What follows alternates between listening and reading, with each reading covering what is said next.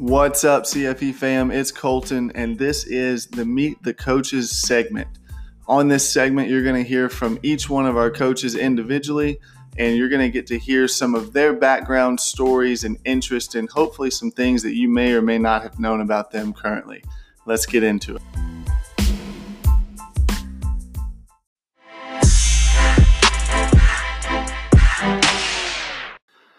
What's up, CFE fam? We are back with the Meet the Coaches segment, and I am sitting here with Coach Justin Reynolds. Justin, how you doing? Good. What's up, everybody? So we're gonna dive in a little bit here and introduce Justin to you guys. Most of you guys have met him. He's been your coach, or he's at least been in a class with you. His wife Amber also goes here, is a member as well. So you guys have seen him around at the very least. But we wanted to kind of dig a little bit deeper and just kind of talk about his background and how he was, where he's from, how he was brought up, and how he got started with CrossFit, and then how that has made an impact on his life. So, Justin, born and raised here. How's the story go? How's it start? Yeah, for the most part, yes, born and raised in Dixon County, but not in Dixon County. So, born here, lived here till my brother was born. And then my dad decided to go to college when I was 3, so we moved to Murfreesboro and lived there for 12 years. But virtually every other weekend, pretty much lived here in Dixon, just down the road from here at my grandparents' farm. Just loved coming down. We were family-oriented growing up, so right. Down here quite a bit, playing on the farm, getting to play with chickens and cows and goats and all that good stuff. So. Very nice. So raised on a farm, what was that kind of like outside of, obviously, you had a lot of animals you had to take care of. How was it growing up on a farm? I mean, I didn't really get to grow up on the farm, but visiting it was awesome. Okay, so the farm was a grandparents then? Yes, grandparents. Okay, grandparents. Got it. I lived in the diverse city of Murfreesboro there during that time. Good old Murfreesboro. I remember Murfreesboro. That. And it was cool. Murfreesboro was cool because different from Dixon, there's so many different ethnicities in that town. So it was pretty cool growing up there and live in a fast-paced college town too. Right. So fast-paced college town, a lot more to do in Murfreesboro, probably even back then than what there is to do in Dixon now. Yeah, what were some things that you did as a hobby growing up in Murfreesboro? I didn't. So I was such a Boy Scout, so I was kind of one of those guys. So most of my life, childhood, if I wasn't playing with my brother and doing a little bit of baseball and soccer, I was mainly Boy Scouting. Okay, most of my childhood. So a lot of survival and we do high adventure, hiking, camping, starting fires with no matches, one match. Finding our own food. Did you ever play with when you were a kid? Did you ever play with like the ant hill with the magnifying glass? And I learned that before Boy Scouts, unfortunately. Before Boy Scouts. And then that just enhanced the knowledge and the talent and the skill. I've always had a love for a little fire, yeah. Yeah, that's fun. So you did a lot of survival-based stuff, and then you were in scouting. You mentioned that you played a little bit of baseball and soccer. Yeah. When did that happen? Mainly like preteen and early teens. I was horrible at baseball, but decent at soccer, like that. And then I dabbled in a little bit of football, junior high into the high school, and realized I was too tiny and I was never going to get strong enough to play with those guys. So I went to work so I could put gas in my truck. Yeah, yeah. So that's what I did in high school. Yeah. So we moved back here when I was 15 and 9th grade. Yep. And then so from 9th grade on, you moved here. Then went to Dixon County High School. Did graduate from Dixon County High School in '96, so I'm older than y'all think. And but at least you're not 100 like Corey Duke. Yeah, yeah. It could be worse. Well, see, Corey and I graduated together. Ooh. So whose birthday's first? I don't know. Mine's next month. I'll be 42. Okay, I don't know when Corey's is, but I don't either. It's not far, I'm sure. Yeah, but yours is at the beginning of the year though, so I don't know. His he's got to be later. Well, so that makes you 101. A lot of the guys I went to school with already are 42, so yeah, no telling. So high school, too small to play football. Yeah, right. I share a similar story. And that was my only experience of ever working out, too. Okay. It was that little short stint, and it was just bench, little deadlift. I wasn't good at it at all. So right. That was my only real ever experience working out. So that was – Is that the first gym that you were ever in? Yeah, just the high school gym was the first gym I ever did anything in. The only thing I've ever done anything in. Okay. So even post sports or high school career, never joined a gym, never did. No, never joined a gym. Never had a gym. Never had a gym membership. Okay. Okay. And then, so you started work. What was work? Well, I did a little short stint in college, very short, mainly because it wasn't for me, and my mom got sick and had to deal with that too. Right. But then I got snagged up by the railroad. I decided to go to the railroad to get a career at 19. So you worked the railroad starting at 19. What was your job? What'd you do? And how did you find the railroad? What got you involved with that? A buddy of mine I graduated with, we were deciding what we were going to do when we grew up. So we almost joined Coast Guard together. We're going to sign buddy system, Coast Guard. Okay. We thought that was the way to go. Yeah, that would be fun. And then we stumbled across a man here named Colonel Hooper, who was big time on the railroad, had been a big politician for the railroad at one point, and just had pool at the railroad. And he said that the railroad was hiring and it might be a place we want to go work. And if we wanted to go, he'd write us a letter of recommendation to get us hired. Mm-hmm. So that's what we did. We went to railroad school together, me and Josh. Nice. And young, dumb, and just went down there and got it done. Nice. So how long was the railroad school? I think we were down there 8 weeks in Atlanta. Came back and then they on-job trained us forever. And then so I'm curious, what was the placement like? How did the on-the-job training work? Did you have to specify what position you wanted to work? Did they place you based off of a certain score or skill set, or how was all that determined? We went into the transportation department to start, so we went to be a conductor. Okay. So we didn't pick any other career route. We went transportation, and in transportation, there's either a conductor or an engineer. Okay. So. And explain to people, because I guess just assume that one meant the other and the other meant the same. Okay, so explain to people that don't know what the difference is between the engineer and the conductor. Okay, conductors nowadays are the ones that make the switches. If you need to drop off cars or connect to some more cars, pick some up. They're the only ones that get off the train and do the legwork for the train. See, and I guess the reason that I was kind of flip-flopped on that, and the reason that I was backwards is because I think conducting, like, you are leading something, right? Yeah. So you're like up there driving the train. Well, you're manning that gas pedal, I guess, if you want to put it in those terms. And it's almost backwards in that world where you're actually doing more of the legwork. Well, actually, if you made me think of something with the word conductor, with you saying that, the conductor does conduct the engineer. He is the one giving him motions from far away with a lantern or radio signals. Okay. He's telling him, I need you to back up 3 cars.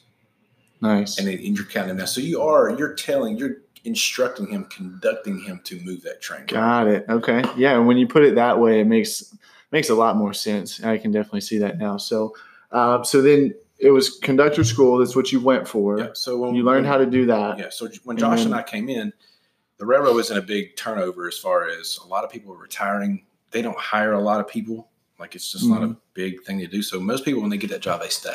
Mm. But we just happened to hit when it was a big retirement. So they were losing a lot of engineers too. So they pushed us through rather quickly. I'm saying less than a year I worked there, I was pushed through to an engineer. Okay. And that was another school in Maryland that we had to go to. Josh and I went 2 different months.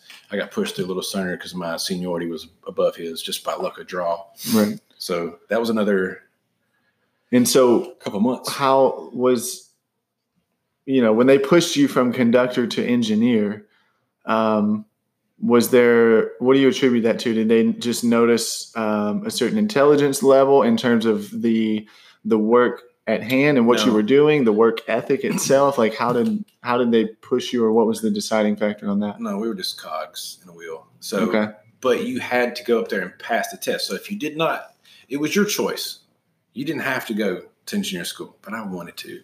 I wanted to do something more than I wanted to drive that sucker. So it's a big old piece of machinery. Yeah. Like, give me the wheel. Which I didn't realize the amount of what you had to know to be able to operate that thing, because you were explaining to me the other day how the cars stack up and the slack and the tension in the lines and stuff, and then when to accelerate, when to decelerate, and how to know to rip the train in half. You're coming over a hill and like all that stuff. So can you give just a very short, brief summary on how that works? But as far as like getting hired, you going up there, like if we didn't pass that test in Maryland, you're fired. So you were gambling to take that leap to go get that position. So, but as far as the training in this territory, with it being so hilly, you have to be concerned with how much of your train is pulling away from you down a hill, like you're pulling it, and how much of some of it's chasing you down another hill. Right. So you have to keep the slack out of all those cars in between. And there's, I think there's about 3 feet of slack between each car. So yeah, and I was just a lot to pay attention to. Yeah, I was just amazed by that. I mean, that's a lot to. With 100 cars, you got 300 foot of slack you're playing with. Yeah, that's wow. So. You worked for the railroad for how many years? 7.5 7.5 Got out of that. Yep. What was the next step? I was already in the insurance where my mom and dad raised me up as – my mom was an insurance agent most of my life that I knew of. Mm-hmm. And my dad got into it when she got sick just to do it. And he got pretty good at it. And I liked what they were doing, so I came back to try out the old family business. We had a Reynolds Insurance Agency at the time, and I wasn't that great at it because I need structure. Like I need for things I don't like to do, I need structure. Right. So I wasn't that great at it. Keeps you disciplined. So I went to work for I got a good lead to work at Humana for a good Fortune 100 insurance company. I was a sales agent for them for 6 years, and it was all right. It was all right. But I always had a craving for cooking. Yeah. So. And was that something? So you craved cooking as kind of like a hobby. Yeah. Where did you pick that up from? So when the first recession happened, we went through the recession with President. You went through the recession. Well, I was old enough to go through a little recession. I did not. Go ahead. And then so when President Obama was elected, he was shaking up the insurance world with Obamacare and scaring insurance companies pretty hard. So there was a big layoff in the insurance world that wasn't even reported by the. We won't even get political. It wasn't reported, but there was. Well, I was one of 1,500 just from one company that was laid off as soon as the election, as soon as January rolled around, we were laid off. So I didn't know what to do. I didn't know where to go get a job. There wasn't any jobs. So I started piddling with a garden and a little barbecue on the side in the backyard. Okay. So it was just a little side hustle. Did you have like a little stand set up on the side of the road? Yeah, a stand for vegetables and my barbecue. And that you grew yourself, right? The vegetables, and then you cooked the barbecue as well. Correct. Okay. And I would go to farmer's market and sell. I would take Dylan as a little baby. Yeah. So a little side hustle there. I had to hustle. There was nothing else going on. Yeah. So then, we had talked kind of before this, and we're actually going to segment this, and we're going to even do like another business podcast where we would love to know more about how the development of that cooking and that kind of that whole startup story ended up to where you're at now, which is Back Alley Barbecue. Shameless plug. Almost 8 years now. So yeah. Well, congratulations on that. And for any of you guys that are listening that for some chance have never heard of Back Alley Barbecue or have never been there, I strongly encourage that you go because it is the best barbecue that I've ever had. And it's definitely spoiled me anywhere that I go because it's not Back Alley Barbecue. So anyway, Back Alley Barbecue. Bias plug. Yeah. You own that, run that. Correct. And is that where we met? Correct? Yes or no? It is. You, the first time I remember ever meeting you, I was like, who is this lanky, tall, like muscled up dude coming in this joint with Brandon Moxley? And I think lanky more accurately describes me than anything. I hadn't really gotten to know Moxley. He'd just been coming in the restaurant. And, if you've met Moxley, his personality comes out to you pretty quick. He's just like, he's that guy. You want to know Moxley. His integrity shines through. He's just got a nice shine. Yeah. He glows. So. Oh, yeah. He glows. That's for sure. No, he's just, I don't know. He's just, his energy works. Right. So y'all kept coming in. And I had no idea Ron, this guy working for me, had been CrossFitting. No clue. But y'all kept saying, you need to CrossFit, I said, I CrossFit every Monday when I unload this stupid truck. I do recall you saying that. I don't need to go to your class. So that was like the third time I met you, and y'all been talking to me about it. You come in with Moxley again. You're sitting at that little corner wooden table in that back room. I know. The roots. So was that when Ron, your employee at the time, was he the first person that you had ever heard say the word CrossFit, or had you heard of it before? I had actually heard of the word CrossFit several years ago, not knowing you, but I heard about that other CrossFit gym that had been down there from a firefighter here named John Davis.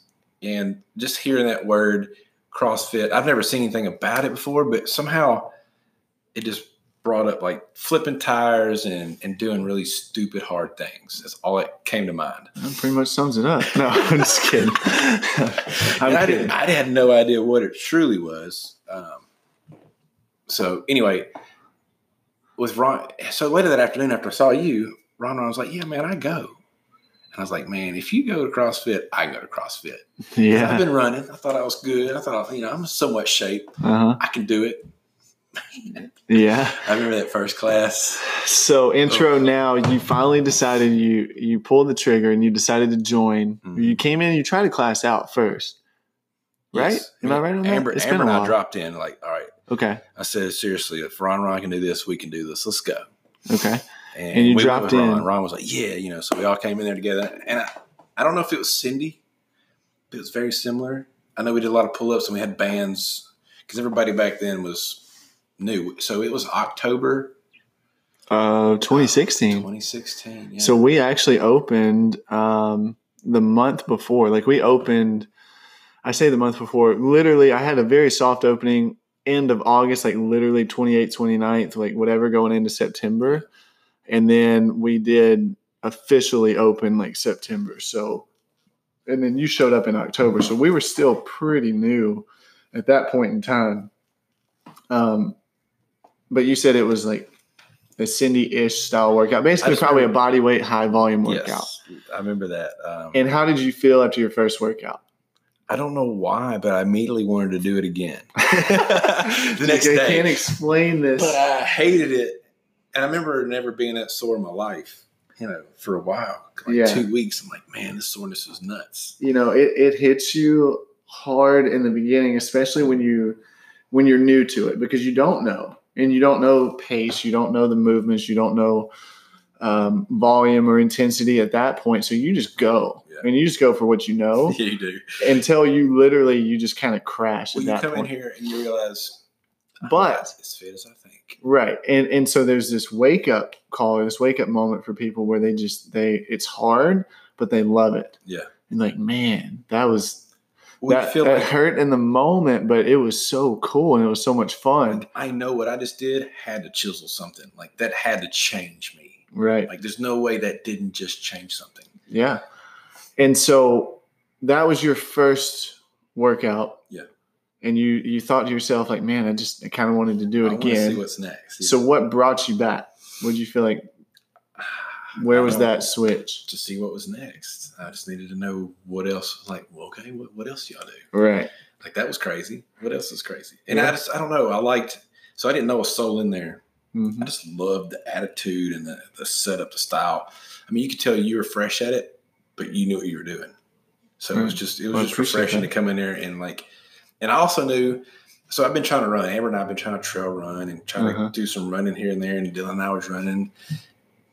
But it just, it felt forced and wasn't going for. I don't feel like I was getting much better at anything. And I came in there and was like, this is the structure I need because I know, like I said earlier, I need structure if I don't like doing it particularly. So I need somebody to help guide me, push me down that way. Right. And then, us being different in that field where we actually had the coaches on site that are there to guide you and lead you along this path and this journey of health. So something that I think is very interesting, and I know a little bit more about the backstory, but I want you to elaborate for other people to hear is you were running. Yes. You tried CrossFit. You thought you were fit. Oh, yeah. I was humbled immediately. Humbled is a great way to put it. What were you doing that caused you to run why did you pick up running and what kept you running before there were some habits in place? Oh. And then how did that affect you coming in, and what has been your experience now that you've been doing CrossFit for a little while versus what you were doing with running? And how is that kind of that whole change, I guess, to the lifestyle habits for you taking place? Well, I wasn't the healthiest guy growing up. I got into a bad habit. I smoked for quite most of my life, most of my teenage into my 20s. I quit off and on here and there, but I never had anything that like really helped me. So one day I decided I'm just going to start running hard again. And that anything that takes your focus off of it helps, like push yourself into something else that's uncomfortable. So did you just quit cold turkey? Cold turkey four years ago.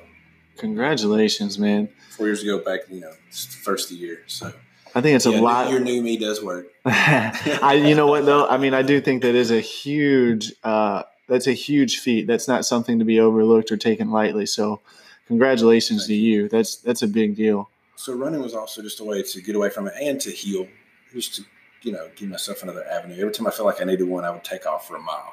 Mm-hmm. And then I just got to where I was just running all the time. So, and I had other stints before I opened my business. I remember running 3 miles a night. Yeah, because I was stressed out, didn't know what to do. I was just taking a break from the barbecue world and everything, and that was great. But coming in here is a different workout. It's, running can only get you so far, right? Period.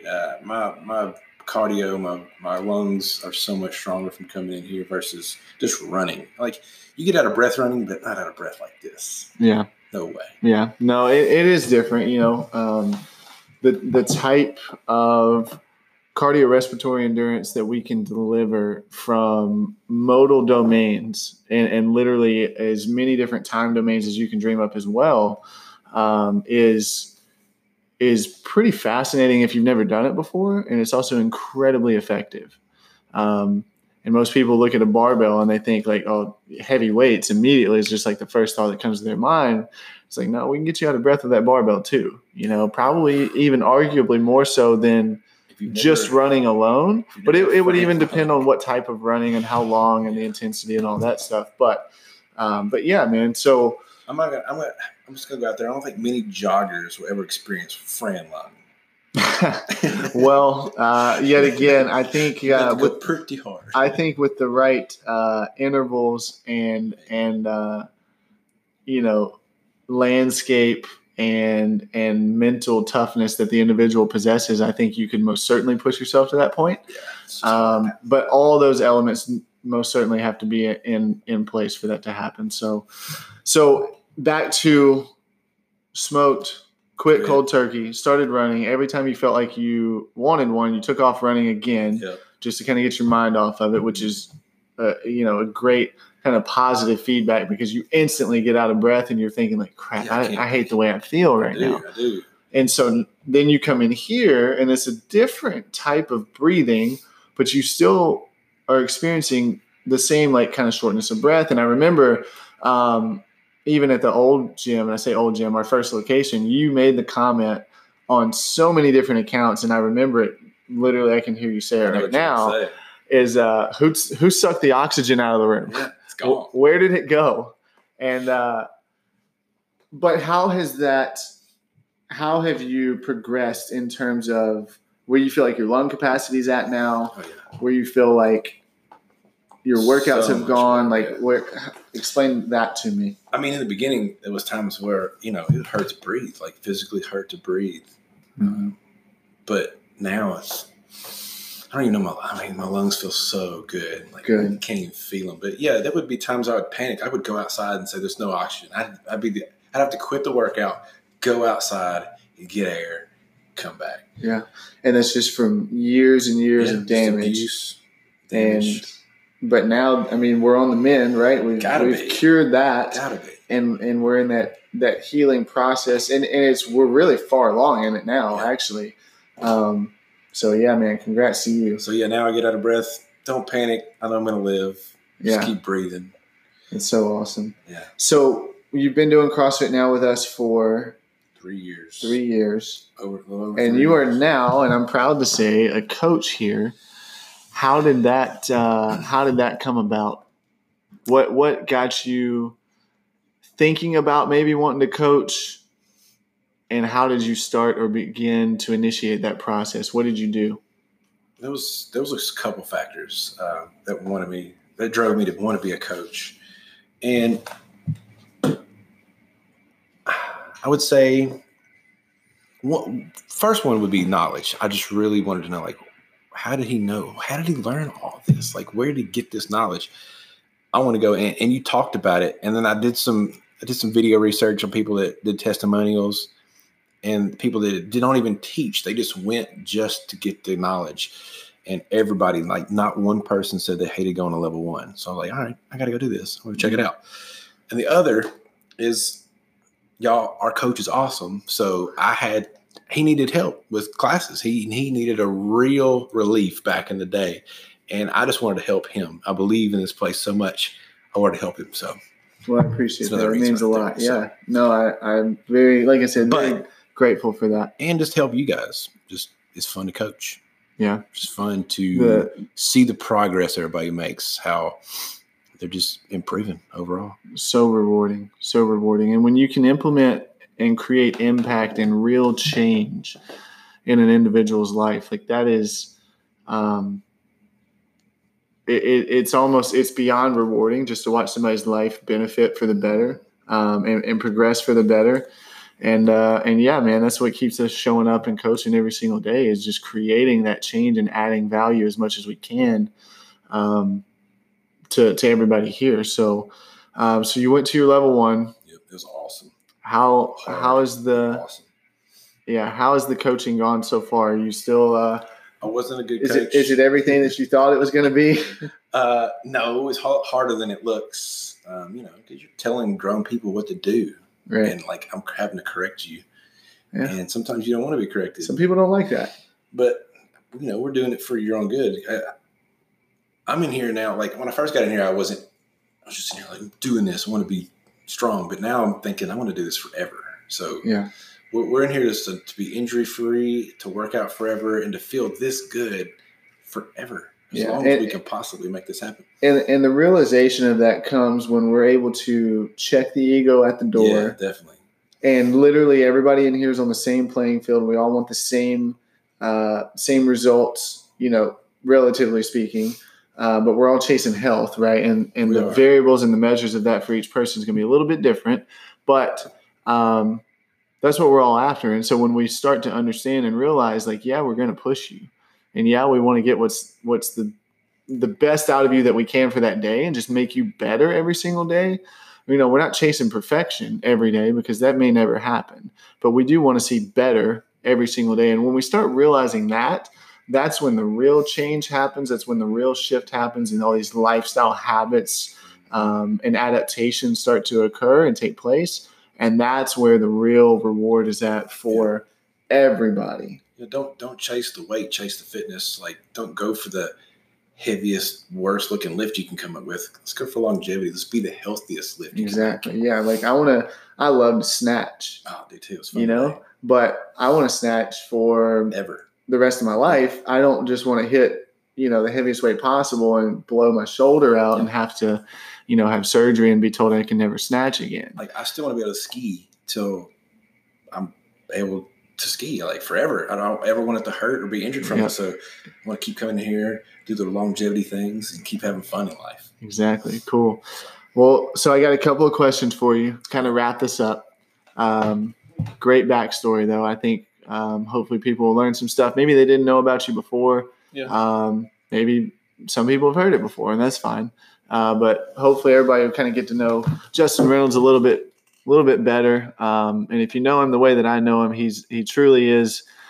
He works hard at coaching. He works hard as an athlete. And yet again, we are here every day just to watch everybody grow and get better. And that's our job. So he takes that to heart, and everything that he says or does is still always and forever will be with your best interests in mind. So a couple of questions real quick. as an athlete, what's your favorite movement to do?